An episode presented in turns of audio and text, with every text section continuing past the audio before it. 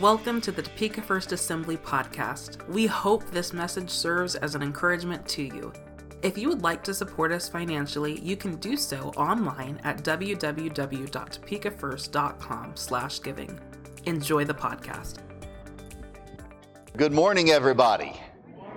It's great to see you. I, I like that line, Jody. The, the, see your smiling masked faces. That was that was cute. So uh, it's a joy to be here. My wife Karen and I uh, want you to know that uh, Jesus is not finished with you. You say, well, yeah, we already knew that. Well, I think it's important to be reminded that Jesus is not finished with you. Uh, I know that, uh, you know, three or four weeks ago when my wife said, you know, honey, I really love you, it doesn't preclude the fact that I really like to hear it today. Jesus said a long time ago, I will build my church, and the gates of hell won't prevail against it. I just like to be his voice from time to time and look at the people of God, like you, people of various ages, various backgrounds, various histories, but you all come together in one point, and that is at the cross where Jesus transformed your life, and he's still transforming your life, and to say to us in this room, He is not finished with us. He is not ready for us to, to coast. He is ready for us to figure out what are the next steps and then to take them with faith, with expectation in Him, the unchanging God. So it's a joy to be with you today. And Pastor Mike, thanks for the opportunity. We will be conducting at the end of this message a ceremonial installation service, a pastoral leadership affirmation moment. And uh, we will be exchanging vows, uh, them with you and their board, and, and the board with them and you, and all of us together. And so I'm looking forward to us simply affirming again that we are in this thing for the long haul. How many of you ever watched and enjoyed the uh, American Idol? The, the, show, the singing show. The first two or three weeks were hilarious, where you know they'd have everybody that their grandmother hated on there. You say, what do you mean their grandmother must have hated them? Because they sing and they sound like the wrath of God has hit their lungs and, and they say, Well, grandma says I can sing. I'm thinking, That grandma doesn't love you, boy. She, she'd have told you the truth if she loved you. She wouldn't have let you been made a laughing stock. But the reason I ask you if you've noticed it, the last few years, uh, uh, one of the judges, he would say to the ones who really knocked it out of the park, he'd say, They are in it to win it. I pray that this church, that you and I, in this life, as long as we have breath in these bodies and capacity to think and be aware of someone besides ourselves, I hope we will say, I'm in it to win it. I'm in this thing with Jesus, and Jesus is in it to win it. So I'm excited to share the word. You may need to uh, take a few moments if you need to look in the uh, index of your Bible. One of the latter chapters or the latter books of the Old Testament is a book called Haggai. Some call it Haggai, some call it Haggai. So whatever you call this guy, uh, we're going to preach from that place today. As you're getting there, I, I know that uh, you receive a steady diet of the Word of God. This is a pastor who uh, believes in the efficacy of the Word of God. God's Word does not return void, it accomplishes what it's set out to do. And so, everyone that he ever has that will preach in this place will be people of his heart that says, I am committed to the Word of God because the Word of God is not just a book of suggestions, it really is the best rule for life and faith. I trust that you are building your life on the foundation of the Word of God. Now, let me just remind you the Bible doesn't tell us everything there is to know about God, but it tells us everything we need to know about God. The Bible is revelation, but so was the sunrise this morning. revealing something beyond ourselves. And the Bible tells us who that something or someone is. Two passages, I just want to reference one and then we'll get to Haggai. Luke 9 61, Jesus uh, is uh, speaking. Another said, I will follow you, Lord, but let me go back and say goodbye to my family. Verse 62 of Luke 9, Jesus replied, No one who puts a hand to the plow and looks back is fit for service in the kingdom of God. In other words, Jesus wants us to finish what we started. Finish what we started. Now, it was a different group of people, some close to 100 years ago, when Topeka First Assembly launched.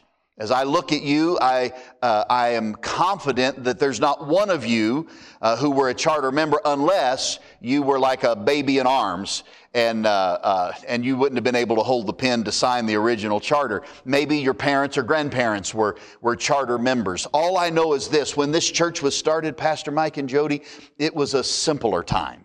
It was a, back then, the worst you could expect for a disciplinary issue in most schools, at least most schools in Kansas, the worst you could expect was someone chewing gum when they weren't supposed to. Now we have to have metal detectors to pick up knives and guns. When this was started, cell phones were not an issue. Internet, well, Al Gore hadn't figured that out yet. Space travel was science fiction, but it's commonplace today. When I was a kid, if there was going to be a rocket launch, we all gathered around the TV to watch it happen. Today, there's a rocket launch and nobody knows and nobody cares. Space travel, science fiction. When this church was launched, Islamic terrorism was not in the vocabulary. And for sure, school shootings and church shootings were not in the vocabulary. When this church was launched, family and church activities held priority over school activities and sports activities. But it's a, it's a different day. And when this church was launched, the Bible provided a general compass for the majority of Americans. Even people who weren't followers of Jesus would know more or less if a presidential candidate was quoting a scripture right or wrong. The majority of people in America back then would recognize that if you said Jonah swallowed the whale, they would say, You won't trick me. I heard what you said. The whale swallowed Jonah. If they say Moses built the ark, they would say, No, no, no, no. It was a guy named Noah. Once they picked up on the, the fact that you had said Moses instead of Noah, it was a different culture when this church, when your forerunners, your forefathers and mothers launched Topeka First Assembly of God. You see, the early days of this church, the, the kingdom project that this church was launched to accomplish was that we are orbiting around making sure that friends and relatives and associates and neighbors, we, we launched this church, we, I, no, I didn't. But the people who launched this church launched it saying, I want to make sure that my friends are saved. I mean, really saved. I want to make sure that my friends are not just going to a church, but they're going to a church that preaches that Jesus is the only way to heaven. And if they weren't, we found ourselves concerned. And in church services back in the day, when there were prayer requests, people would say, Pray for my friend Bill. I work with Bill, and Bill, he's attending a church, but it doesn't preach the Bible. And Bill is lost without Jesus. I don't want Bill to die and go to hell. Will you pray? Help me pray for Bill to come into the kingdom of God. I've been traveling the state, Pastor Mike, for the better part of 26 years, and uh, in those churches that I still go where they happen to occasionally receive prayer requests, I rarely, if ever, hear someone say, Would you pray for me? Help me pray for Jan. She's my cousin. She's a relative of mine. Or I've got an associate that I work with. I've got a neighbor that, that I'm, I'm working on my neighbor, but, but oh, she's, she's lost and, and uh, she, she is just, she's in a mess and, and Jesus loves messes. He loves my neighbor, but, but would you help me pray for her to come to, I rarely hear requests like that. It's not a criticism, it's an observation. And if we want to finish what our forebearers started, if I want to finish well what my forebearers started, then I have to be, I get to be one of those people who, who is driven to make sure that Fran, F R A N, that my friends, relatives, associates, and neighbors, that they're high up on my prayer list, and that I'm not just praying, Lord, please help them to, to kill their dog so it doesn't bark so late at night and keep me awake. Now, I'm not for late night barking dogs either, but people need the Lord. There are churches that call themselves churches that do not preach the unadulterated Word of God. But our forebears, your forebears and mine, wanted people to be saved. I mean, really saved. They wanted them, once they got saved, they wanted them to be baptized in water. They weren't, they weren't going to sit back and say, well, don't worry about it. When you're finally ready to obey Jesus and give your life totally to Him, then get water baptized. They were saying, hey, if you're, if you're serious about this thing, you need to get in the tank or if they didn't have a tank and the earliest days probably didn't, you need to go down to the river with the preacher. We're going to have water baptism service, and you need to get in there and declare with your life that you are following Jesus. You're not turning back. You're dying. When you go down, you're dying to yourself, and when you're raised up, you're saying, I'm living a new life. I'm not about the old man, I'm about the new man. If any man be or any woman be in Christ, they're a new creature. Old things are passed away. Our forebears said it's really important that you get saved, really saved. It's important that you get baptized in water. Um, I mean that it matter to you, that it's not some cutesy thing we do with the child, but it's something that a person who knows Jesus is their only hope, that He's their relationship thread to the Father, that they say, I'm following Jesus. The earliest days, they said, We want you baptized in the Holy Spirit. Now, back then, they didn't say Spirit, they'd say the Holy Ghost. We want you to be baptized in the Holy Ghost. We want you to be baptized in the Spirit of God. We, we want you to experience power for witness, power to overcome sin, power over devils. Listen, just because it's 2021 doesn't mean that the demons of hell no longer roam the streets of this county. Now, we may not see people with bones through their nose and, and witchcraft clubs walking around in grass dresses and chanting in some language that we don't understand. But you don't have to be a witch doctor in Ouagadougou, West Africa, to be demon possessed. I would suggest to you that there are multiple men and women living in high dollar homes, driving high dollar cars, and they are possessed of the devil because they have never looked to Jesus. Maybe their head doesn't turn around and around. Maybe they don't spit green puke across a room at a priest that is uh, shaking holy water at them. Maybe they don't manifest those kind of scary things like Hollywood might try to produce and project as if that's what demon possession look like. But I'm telling you, if Jesus is not the Lord of my friends, my friends, relatives, associates, and neighbors, if Jesus is not their Lord, I promise you they are full of something and the only thing God designed humans to be full of is Himself. He wants to flood us. So our forebears started something in Topeka, Kansas, almost a hundred years or so ago. You see, our forebears lived with the arrows of their life facing out. Arrows of direction didn't point in. They weren't prone to show up at church and say, Pastor Mike and Jody, just see if you can move me. They didn't sit back and, like the Russian judge at the diving contest, raise up after the sermon. That was a seven. He can do better. Sister Jody, is, did you just raise a seven on me? Is that what you just? she didn't. I'm teasing. But but they instead, the arrows were out. Again, they came saying, I'm here to worship Jesus. I'm here to grow in Jesus. And it's not just to grow so I can grow and say, ooh, this January 1, I'm a little closer to Jesus than I was last January 1. It was about how can my, how can my life reflect Jesus into a broken, hurting, demonized world.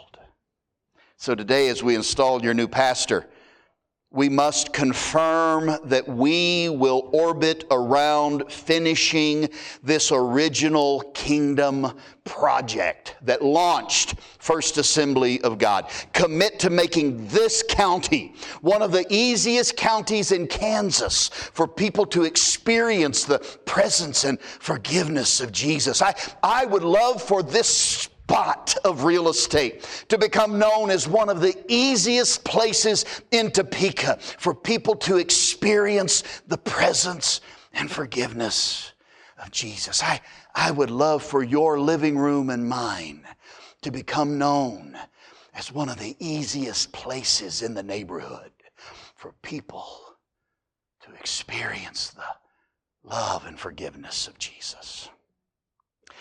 Well, Haggai chapter 1, the first 15 verses.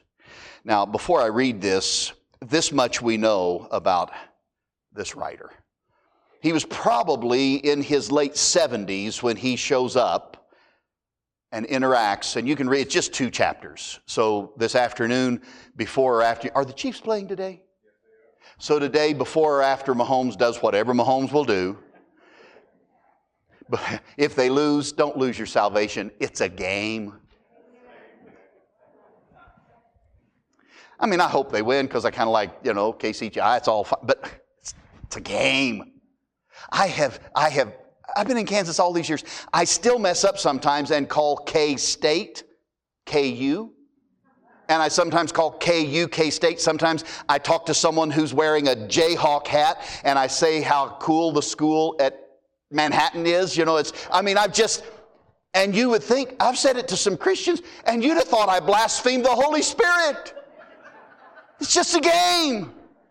But after the game or before the game, read those two little chapters, and I think you'll, you'll find it all intriguing. But he was probably in his late 70s. He had seen some hard times. As a young man, he had been deported, forced out of his home, forced to adjust to a strange new culture. He had lived through several regime changes. And to get back to Jerusalem to do this interaction we're about to read about, he had walked hundreds of miles to get back to the homeland of his youth. Any of us above 60 thinking about walking hundreds of miles? How many of you? I've, our oldest son is training for a, uh, an Ironman.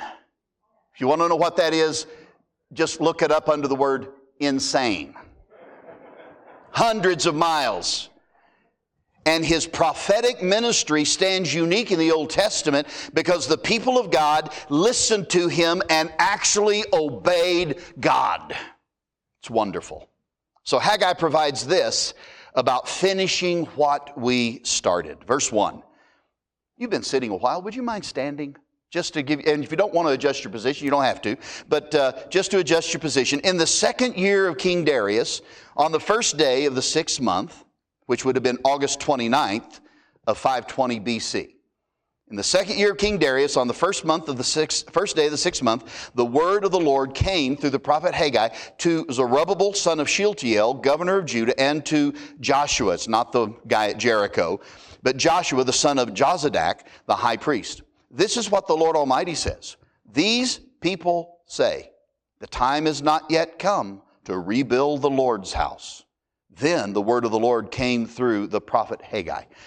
Is it a time for you yourselves to be living in your paneled houses while this house, the temple, remains a ruin? Now, this is what the Lord Almighty says Give careful thought to your ways. All, what he's meaning is do an unbiased analysis of the situation in which you live. See the frog in the kettle as if it's you. That's what he's saying. And if you don't know what the frog in the kettle is, I'm sorry. For those of you that actually don't, if you put a frog which is cold blooded in a warm pan of water and, and it's boiling, it will jump out. But if the pan is not boiling, it's just warm water, and you turn the heat up a little at a time until it is boiling, the frog will never jump out. It will boil to death. Things change around us. And he is saying to them, Consider your ways, don't be the frog in the kettle. Verse 6 You have planted much but harvested little. You eat, but never have enough. You drink, but never have your fill. You put on clothes, but are not warm. You earn wages only to put them in a purse with holes in it. This is what the Lord Almighty says. Here it is again. Give careful thought to your ways. Give careful analysis to what you're doing. Go up to the mountain, bring down timber, and build my house. Build my house so that I may take pleasure in it and be honored, says the Lord. Verse 9, you expected much, but see, it turned out to be little. What you brought home, I blew away. Why? declares the Lord Almighty. Why did I do it? Because of my house, which remains a ruin, while each of you is busy. Everybody say the word busy. Busy with your own house. Therefore, because of you, the heavens have withheld their dew, and the earth its crops. I called for a drought on the fields and the mountains, and on the grain, the new wine, the olive oil, and everything else the ground produces on people. I called for a drought on livestock and on all the labor of your hands. This is serious business, isn't it? Then Zerubbabel, then Zerubbabel, son of Shealtiel, Joshua, son of Jozadak, the high priest, and the whole remnant of the people obeyed the voice of the Lord their God. And they obeyed the message of the prophet Haggai because the Lord their God had sent him. And the people feared the Lord. Verse 13, and Haggai, the Lord's messenger, gave this message of the Lord to the people I am with you, declares the Lord. So the Lord stirred up the spirit of Zerubbabel, son of Shealtiel, governor of Judah, and the spirit of Joshua, son of Jozadak, the high priest, and the spirit of the whole remnant of the people. They came and began to work on the house of the Lord Almighty their God on the 24th day of the sixth month. Father, by your Holy Spirit and by the strength of the presence, the Spirit of your Son, we cry out, Speak to us today. I pray that you would allow this message to add to what Pastor Mike is already teaching, what he and, and, Pastor Jody are already saying, and that this would add to the rising of the level of the water of your presence, and that this would move us a little closer to fulfilling what our forebearers started, to finishing what they started. Help us, Lord, as we consider these truths. In Jesus' name, amen. You may be seated. It's not a surprise to you that only 8% of Americans follow through to completion what they make as New Year's resolutions. Only 8%.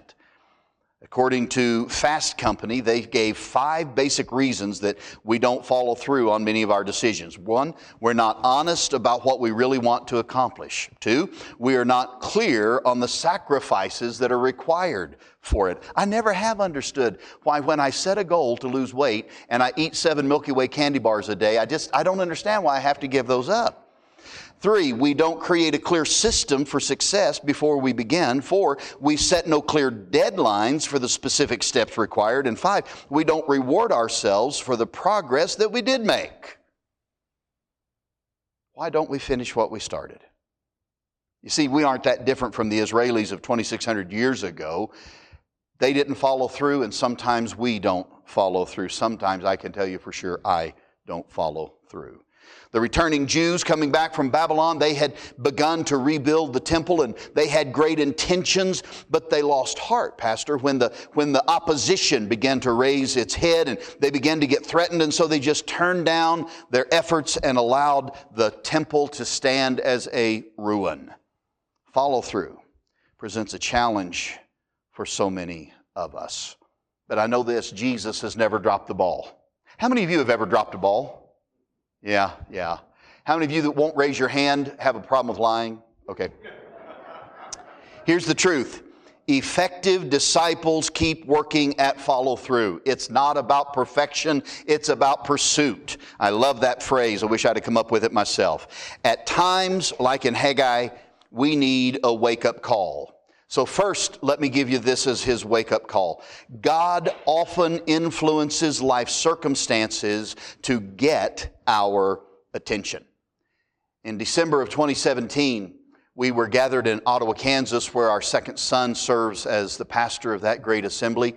And we were there for Christmas, and his sister and her husband and family were there, and his oldest brother from Lufkin was there, and his family. And, and we were gathered to just celebrate Jesus and Christmas, and we were gathered to have time together. Well, Uh, about the second day there, I woke up one morning and was so filled with pain that I could barely get out of bed. I got out of bed, made it through the day, but if I got in a car trying to get out, when I would get out, I, I would be walking like this, and it would take me about 10 or 15 steps before I could finally get stood up, and the pain was was significant and growing. And so we began to pray for me. We, we believed that we always want to look to Jesus first and, and uh, didn't want to just quickly run to the doctor. Now, if you have sliced your fingers off, uh, pray as you run to the doctor all right?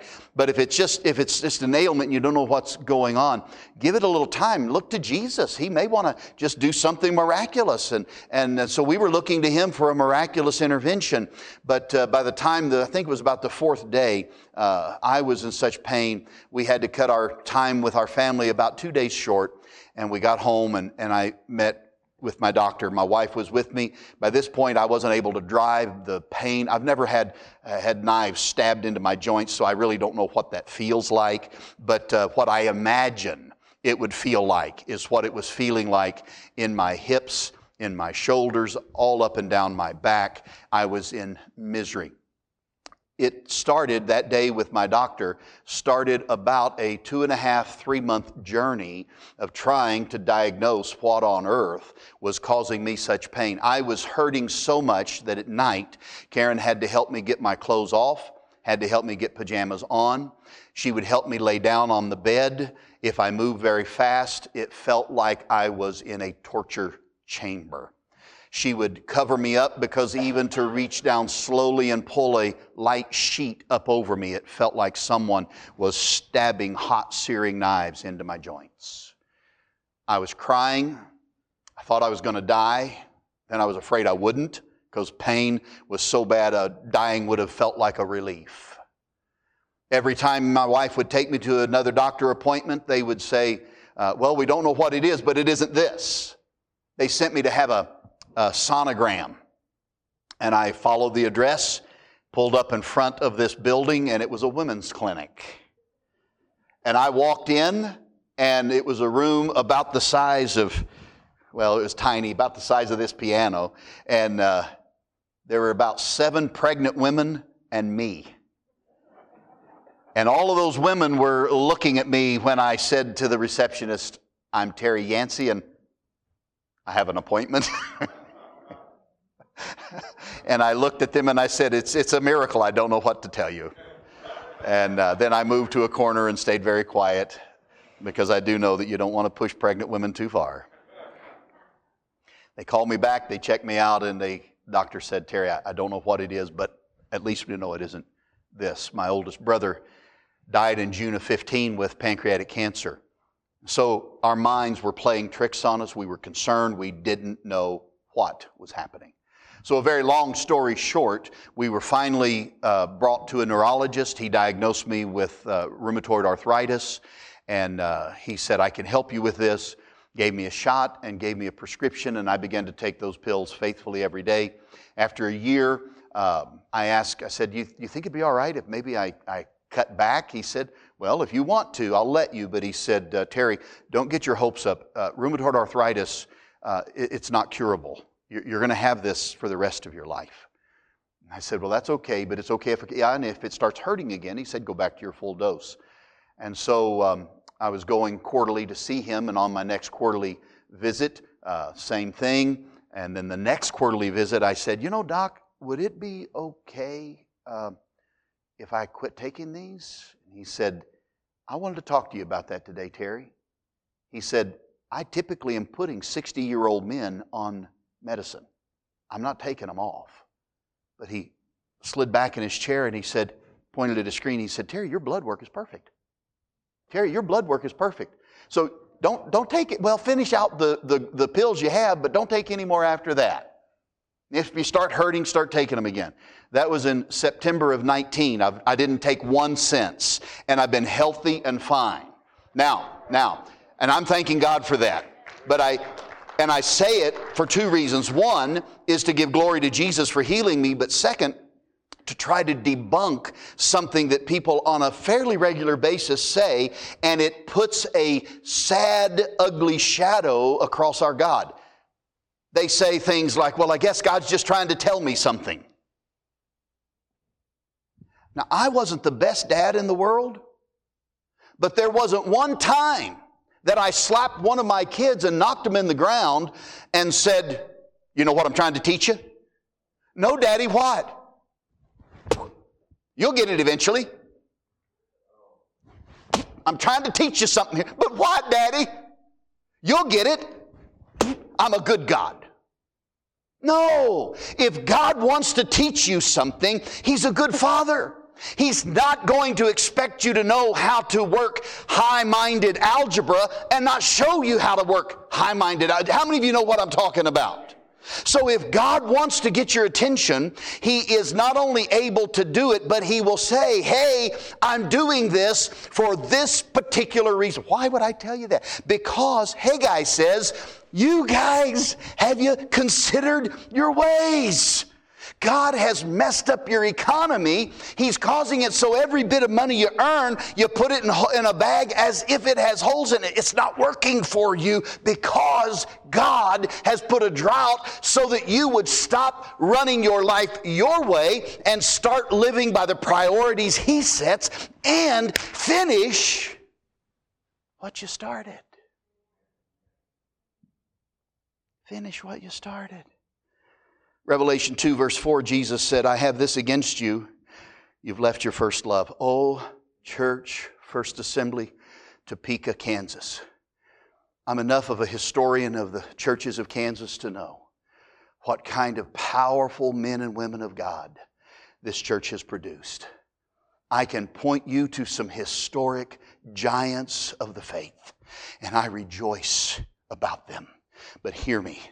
You have not yet produced the giants that God wants to produce. Pastor Mike and Jody, you have stepped into the lead here to take the front row seat and say, We're going to raise up another generation that is powerful in God. Our best days are ahead. And when this pastor and his wife say that to you, please don't say, Hey, look, you're not talking to a 34 year old anymore. Say, I'm believing God. I think I, I think I read somewhere, maybe you read it in the same book, that he will renew the youth of the older ones. He would renew it like the eagles. You are destined to soar. Sister Joanne, you're almost, you're 81. You're two years younger than my mama. You drove yourself here. You've got a good mind. My mama is in dementia uh, has dementia is in a nursing home. We talked about that, and I so enjoyed our visit, by the way. But you're not beyond an age where Jesus can use your hands. They don't look as young as they used to. I know that. Your hair is a different color than it was when you moved here to Topeka those years ago. But I'm telling you, those hands at the end of your arms are hands that can be anointed, hands that can bring hope, and your life can bring healing to people that need Jesus. And I'm not only talking to Joanne, I'm talking to you. I'm talking to you, sir. Those canes I see you guys holding. No, you don't have to still be able to jump up and do that. But Jesus wants to keep using you. You are never too old to be a solution to brokenness and people's needs.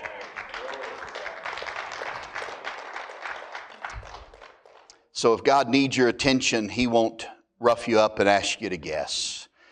But He sent me here today to perhaps ruffle you a little bit and say, believe God for more on this pastoral installation Sunday. Pastor, I charge you in the name of Jesus. Stir them up.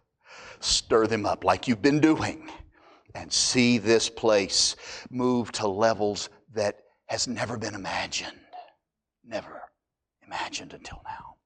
Number two, without fail, our choices create consequences, both seen and unseen. Our choices have consequences. We were, maybe was it three years ago that we were driving west and headed into Ford. Wasn't three, maybe four years ago. I don't know. But it was winter time because the sun goes down so stinking early in the winter, and and uh, so it probably wasn't more than about six thirty in the evening. But it was dark as midnight, and uh, uh, everybody's headlights are on. And and if you know Kansas, there's a uh, a little town called Ford that's about twenty miles before you get to Dodge City. And so coming into Ford, uh, there's one of those rare curves in the road and you enter into the town. Well, as I'm approaching it, driving my car, my wife's over here and I'm just driving and trying to be a good citizen and, and I meet a string of cars coming out of Ford, Kansas. There are seven or eight cars. You say, well, we live in Topeka. Seven or eight cars is not a string. You don't know Ford, Kansas. So there was this near traffic jam in Ford, Kansas. And as I was approaching that lead car of those seven or eight cars had its lights on bright. Now, if you're like me, uh, you assume people just, you know, they, they've been absent minded and they don't have one of those uh, uh, high dollar cars that automatically dims its lights. And so you, you want to help them. Anybody ever done that? You just tap, tap. You know, you, you don't just turn them on and try to blind your oncoming friend. You, you tap, tap, and, and they, they dim them and, and everybody's happy. Everything's good in the kingdom, right? Well, that guy didn't dim his lights. I tapped again. He didn't dim his lights. And by the time he was real close, I was I just put him on bright and said, "See there." Got past him, turned him to dim. Got past the seventh car that did a U-turn in the road and turned into a Christmas tree. Blue and white lights. Blue and red. I said, "Oh." Karen said, I won't tell you what Karen said nothing ugly, but she was right. So I pull over, and this sheriff's deputy that just barely able to shave steps up to my window and he says, Sir, do you know why I pulled you over? I said, Yeah, I'm sure I do. I said, I, I bright lighted that front guy. Sir, why'd you do that? I said, Well, he had him on bright, and when I tapped, he, he didn't lower his beam, and so I just put him on bright. And he, I was, Pastor Mike, I was so glad that I didn't have Reverend on my driver's license. oh, so thankful. I mean, I, I wanted to just crawl in a hole and die. He said, Well, sir, wait for it. It's good. He says. He says to the Assemblies of God superintendent in Kansas. He says to a guy who's earned his doctor of ministry, ministry degree. He says, Sir, you know, two wrongs don't make a right.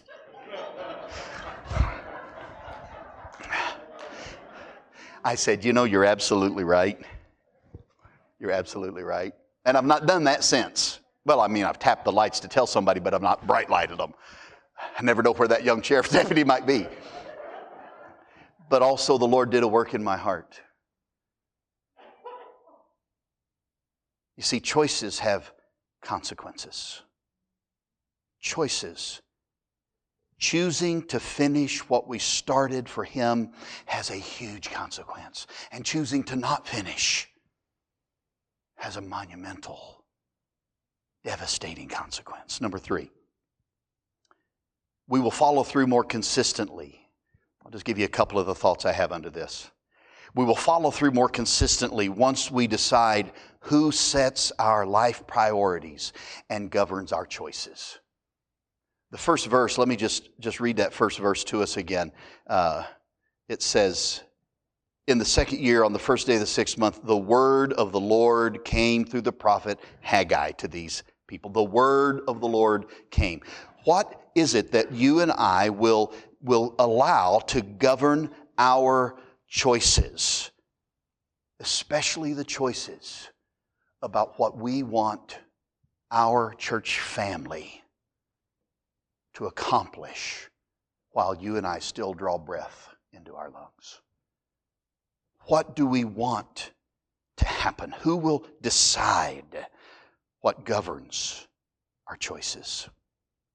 I'm not much of a mathematician at all, not a scientist, but I've done a lot of reading. And Pastor Mike, in the, in the Dark Ages, the, the church that controlled Europe, which was the Catholic Church, their theological position was that the earth, and they based it on some misinterpreted scriptures, their theological position was that the earth was the center of the solar system and that the sun orbited the earth. It wasn't the other way around, that the sun is. Now, mathematics have taught us, and, and uh, uh, all of the uh, many other sciences have, have taught us that the sun is the center of our solar system because it has such powerful mass that it creates this gravitational pull, and everything that's orbiting around it orbits that way because of the, the gravitational capacity of the sun. Are you with me? All right? And so if, if the theological position had been right, if the earth was at the center, the earth doesn't have enough mass, doesn't create enough gravitational pull to keep everything moving properly around it. The, the moon, yes, but nothing else.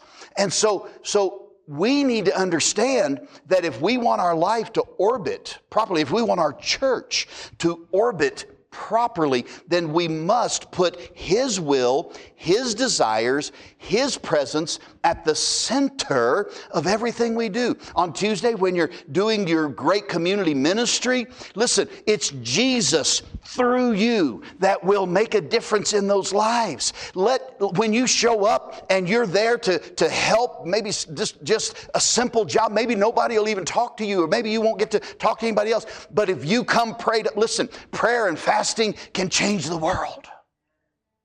Come prayed up. Come ready. Not us at the center. When I'm at the center, I create chaos and collisions. But when Jesus is at the center, it's amazing how many things can spin properly. You getting anything out of that? Does that help?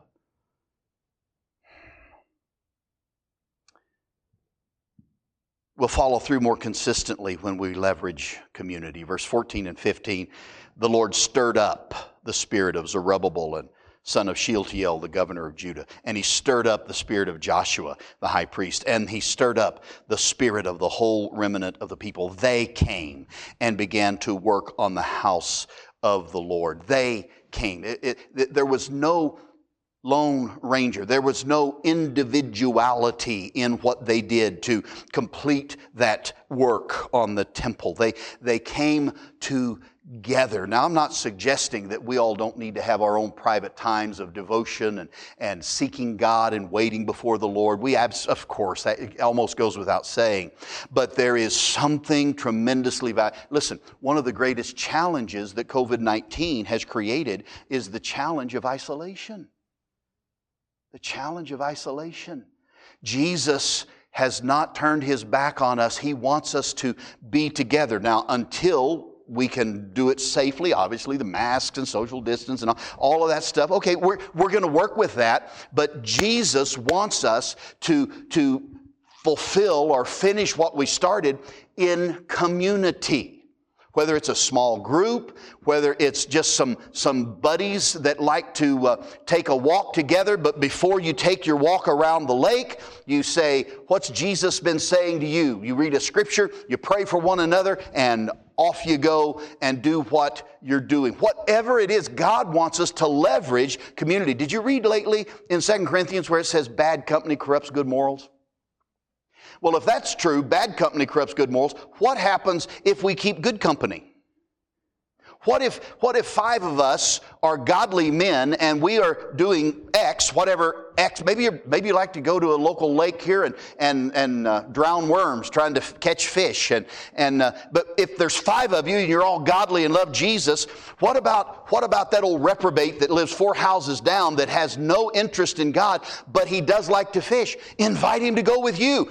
Bad company will corrupt good morals, but he's the one now in good company. What might that do? Jesus kept company with people who were not godly people.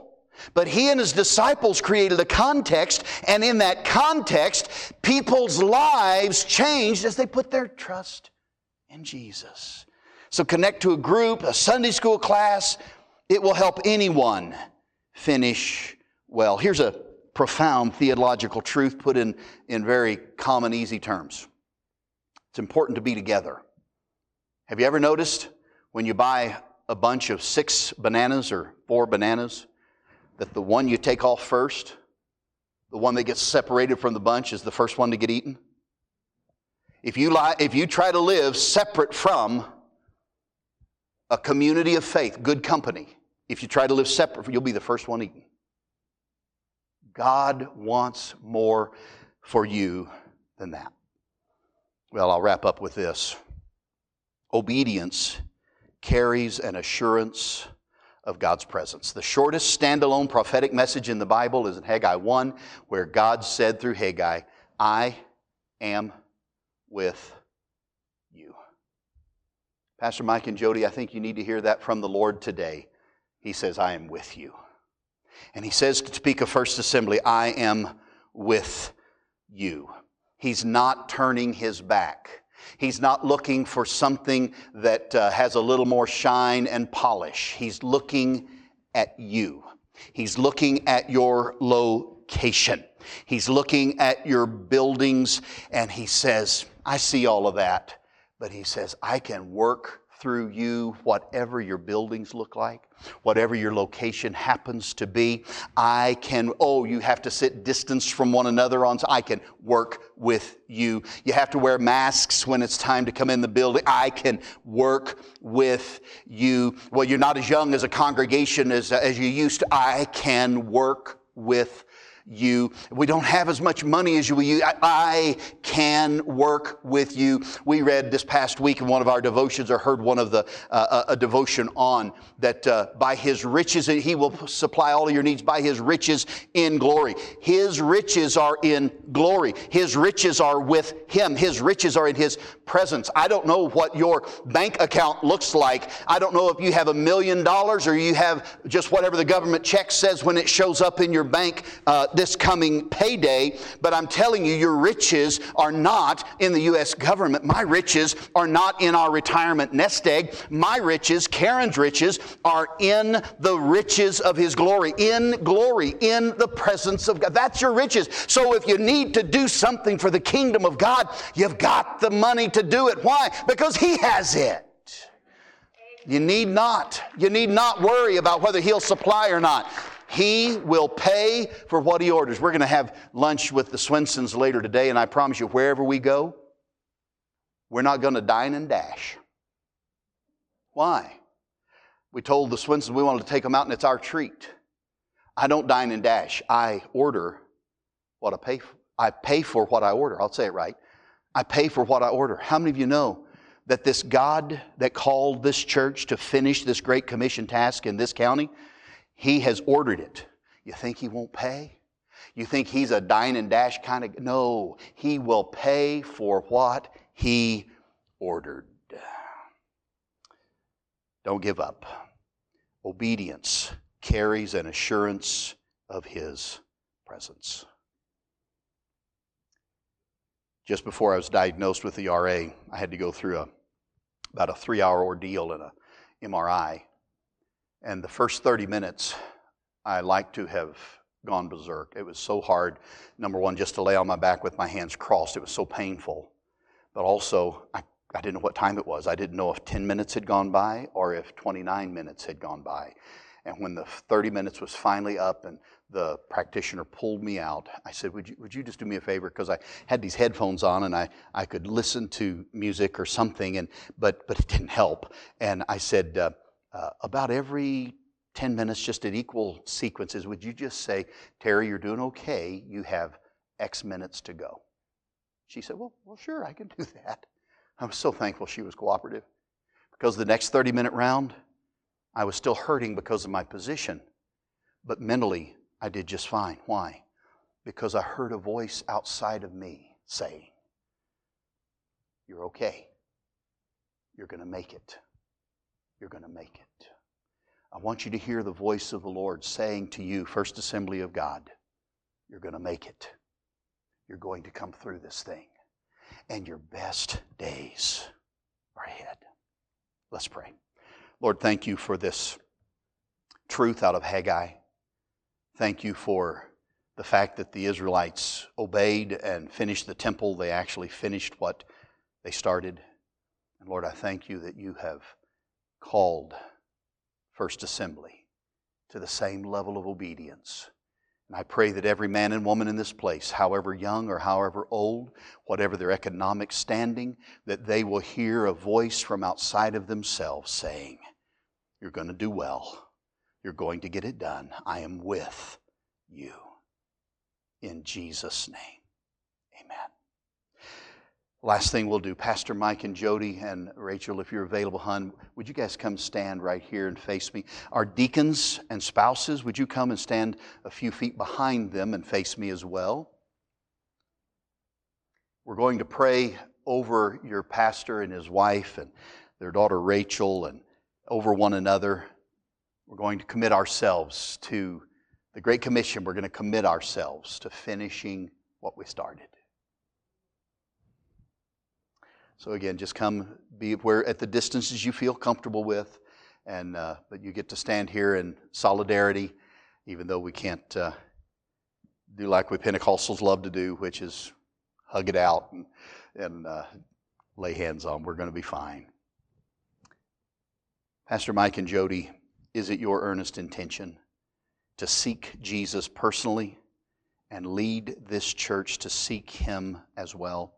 Is, is it your promise to declare the kingdom's gospel by Holy Spirit, Holy Spirit empowerment?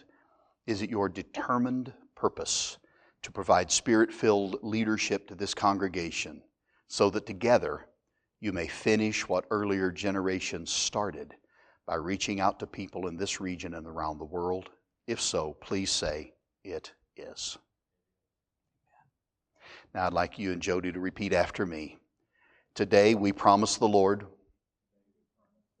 this board and congregation, that we will prioritize the kingdom of God. We will listen to the voice of Jesus.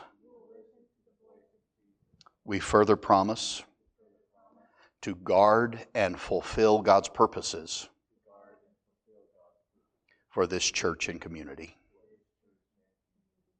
We promise to model what it means to finish what earlier generations started by strategically reaching out to spiritually lost people and their families. We promise to equip believers to do the same thing as we preach this full gospel in Topeka and around the world. We make these promises in Jesus' name. Amen. And now, support team, deacons, and spouses, is it your earnest intention to follow and support your pastors as they follow Jesus? If that is your earnest intention, please say a good, hearty, it is. And now I want the deacons and spouses to repeat after me. Today we promise the Lord, we promise our pastor and this congregation that we will do our best to finish what earlier generations started. We will cultivate an outward focus, and we will reach our friends, our relatives, our associates, and our neighbors with this full gospel. We further promise to seek Jesus with our pastors and to follow God's strategic plan by walking in faith and working in biblical agreement. In Jesus' name, we consecrate ourselves to these promises. Amen. Congregation, would you please stand? Is it your earnest intention to follow your pastors as they follow Christ? Is it your intention to receive the godly instruction and teaching and authority to reach your friends and relatives, your associates and neighbors with this full gospel? If that is your earnest intention, please say it is. And now, would you repeat after me? We promise the Lord and our pastor to walk in unity, love, and faith we promise to seek Jesus' presence and work to finish what earlier generations started.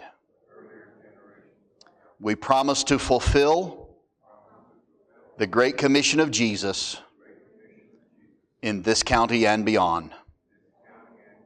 In Jesus' name, we consecrate ourselves to these promises. Amen. It's my joy to affirm Pastor Mike and Jody in this role as pastors of Topeka First Assembly of God. Pastor, you've got a rich history. You guys, world missionaries, U.S. missionaries, pastors, planters, associate here, and not one of those things is enough to lead to where you need to go. But you have what you need in that you're going to seek the face of Jesus and you have ears to hear what the Spirit is saying. Now, those experiences aren't going to hurt you a bit, but the voice of Jesus today, tomorrow, is going to guide you. And you are here as a solution to this church blossoming into more than it's ever been in all of its years of existence. That's not pressure on you because you couldn't do it in the first place. Neither could I. Not one pastor this church has ever had. The ones who were the brightest stars and the ones who weren't. Not one of them could do it. They had to, don't tell everybody, but they had to lean on Jesus. How many you know your pastor's going to lean on Jesus? Amen. Amen. Would you stretch your hands toward them? Father, I thank you for Pastor Mike and Pastor Jody. Thank you, Lord, for their daughter. Thank you for calling them to Topeka. And while they've been here for a few years and on this team, now, Lord, you've asked them to step up in the front role. And Lord, I praise you for that. And I pray that the Holy Spirit will empower them, give them everything they need, not only for life and godliness, but everything they need to be a fa- family that's healthy at home and a family that's healthy in public. Lord, that you would give special grace to Pastor Mike as he leads this team of deacons and spouses. Lord, I pray that they together will meld into one mind, one unified team that understands that there's a great task ahead and that by the grace of God and the strength of heaven's armies that they will finish what their forefathers and mothers started. Bless them with unity. Bless Pastor and Jody and this team and this congregation with unity. Lord, no matter what else happens, I pray they would be unified under the direction of Jesus and that Lord when they're doing community outreach or they're doing doing prayer and fasting times, big and small situations, that they will walk aware of the voice of Jesus and that they will walk full of faith, grace, and truth, and that this church, this location, will become a shining light beyond what it was in the early 2000s, beyond what it was in the 90s and the 80s and the 70s and the 60s. In whatever people thought of as its greatest heyday, I pray that this location, the homes that make it up, and the people who gather here, that this will become a place of hope and life and joy, filled with older people and filled with young families, filled with teenagers who are hearing the call of God, filled up nurseries of babies and toddlers. Lord Jesus, filled with homes that once were destroyed by sin but have been healed by the power of God. That we will live making sure our friends are saved really saved, water baptized, spirit baptized, walking in the presence of Jesus, being used of you for your gifts. So, Lord, bless and strengthen Pastor Mike and Jody in this church, and we inst- install them and declare hope and life over them in Jesus' name. Amen. Amen.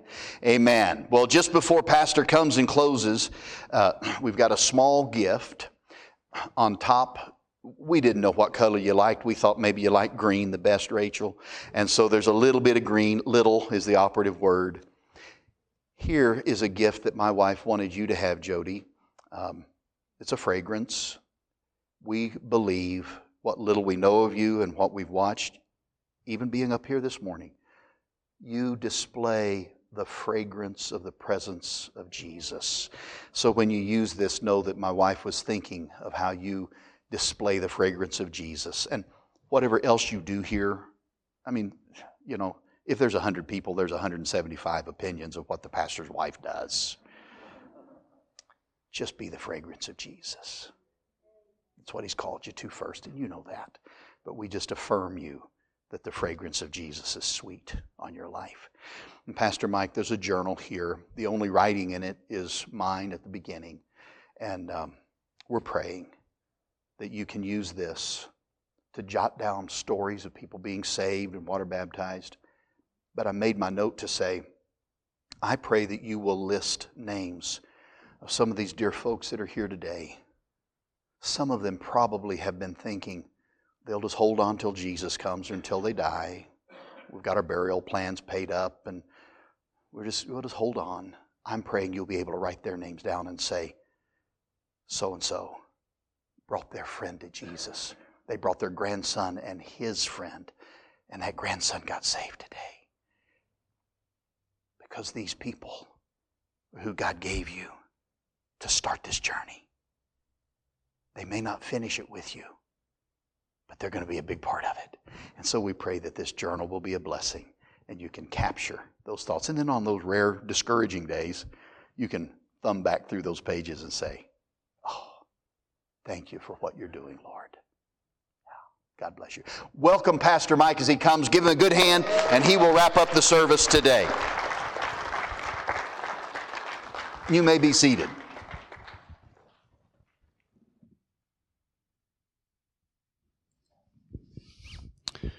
Well, I am humbled and I feel very blessed uh, to be able to be called your pastor and to be able to serve with you in the kingdom of God and that we can move in the direction that the Lord has us to go as His people. And I am grateful that He has offered to me salvation, and I know that you are grateful that He has offered to you the same as well. And uh, would you just stand with me this morning? We want to uh, pray. We want to be able to take this uh, opportunity to thank Him uh, because He is good. And we are going to serve together. And we have some days. We're, Pastor Michael's going to come and lead us in a final song, but we, we know that the Lord has some things in advance and ahead of us that He is going to perform and He is going to do and we have to yield ourselves to Him so that He can finish those in us, through us, and for His glory. Amen. Let's pray. Father, we thank you this day.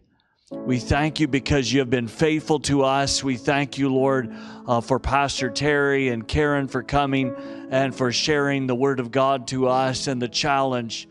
Father God, but we pray also as we join together, may we in this last moment join our hearts to worship you because you are the one, you are the reason why we are, why we are here. You are the one that has saved our lives. You are the one that has given us hope. And in this last song, we sing back to you with thanksgiving. And we say, Lord, may you be glorified in us. We give you thanks and we honor you. Accept this worship, Father, in Jesus' name. Amen.